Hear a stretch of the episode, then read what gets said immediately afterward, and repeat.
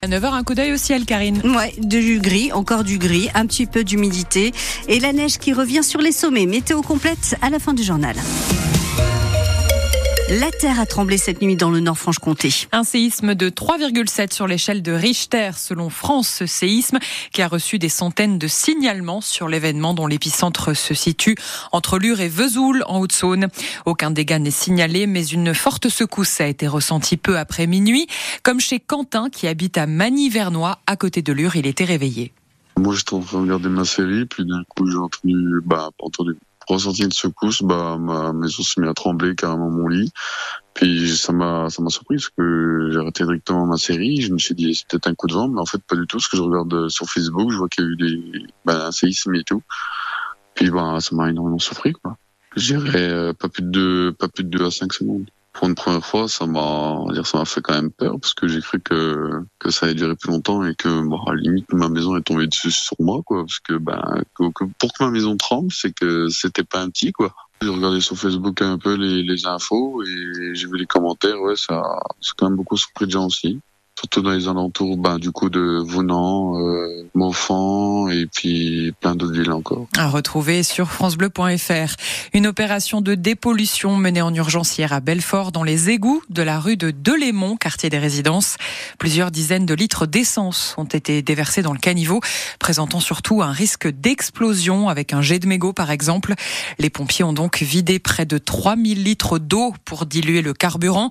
La station d'épuration du Grand Belfort a été avertie à combien s'élèvent les frais de mandat du maire de Belfort? C'est ce qu'a voulu savoir un habitant, comme la loi le permet. Lucas Vanitou, candidat aux dernières municipales sur une liste de gauche. Damien Meslot lui a donc répondu. Bilan près de 42 000 euros sur 10 ans, selon lui. Il n'a pas oublié, Damien Meslot, de comparer ce montant avec ceux de son prédécesseur de gauche, Étienne Butzbach. Damien Meslot.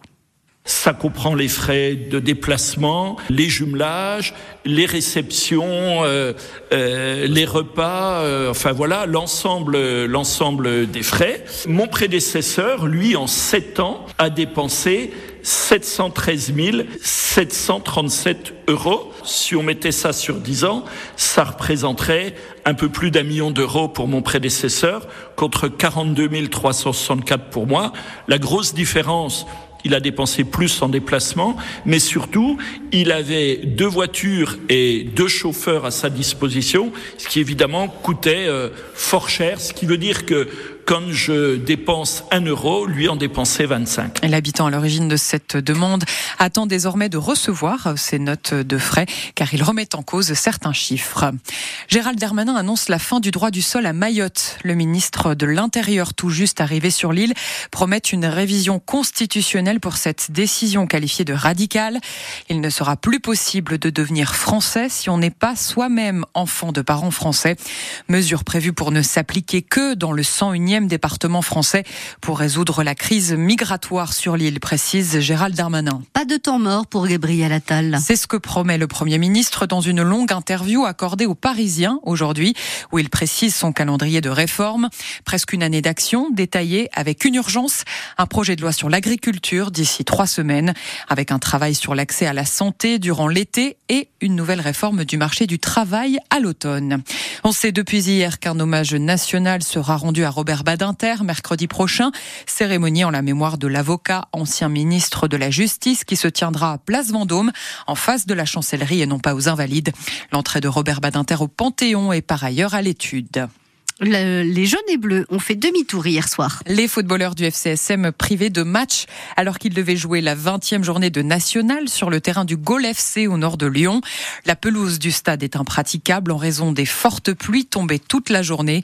L'arbitre a donc décidé de reporter la rencontre une heure avant le coup d'envoi.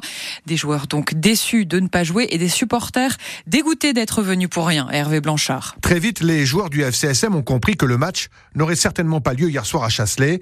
En inspectant le terrain, des flaques d'eau et une pluie incessante, le verdict du report n'a pas surpris Thomas Fontaine, même si le défenseur se sentait prêt à jouer. Je pense pas qu'on pouvait pas jouer, c'est juste que le ballon ne rebondit pas, mais ça roule. Après, il y a des endroits sur le terrain où ça freine un peu, donc euh, c'était prendre des risques un peu pour rien, je pense. Mais nous, on avait pour idée de jouer ce match, mais malheureusement, en face, personne voulait jouer le match de leur côté. Mais bon, c'est frustrant, mais voilà, c'est comme ça. Des joueurs déçus, mais pas autant que leurs supporters. Ils étaient près de 300 à avoir fait le déplacement en bus, et comme Emilien, ils ont vraiment accusé le coup. On va dire que c'est plus que frustrant de voir qu'on annule une heure avant le match euh, parce qu'on a fait trois heures de route. On va se taper au retour sans avoir vu un seul minute de football. On se donne du temps, de l'argent pour le club, ça fait mal. On aura au moins vu les joueurs. Chantera Que les supporters reviennent en semaine pour voir le match reporté.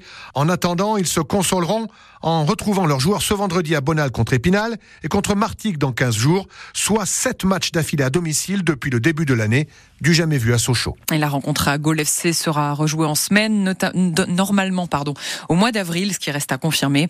En attendant, le FCSM est cinquième et pourrait être dépassé par Nancy lundi si les Lorrains ne perdent pas à Niort. Six rencontres de Ligue 1 de football à suivre aujourd'hui pour la 21e journée, avec notamment Toulouse-Nantes, Clermont-Brest, Montpellier-Lyon ou Nice-Monaco. Hier, le PSG s'est imposé 3 à Lille. Lens a gagné sur le même score face à, à Strasbourg.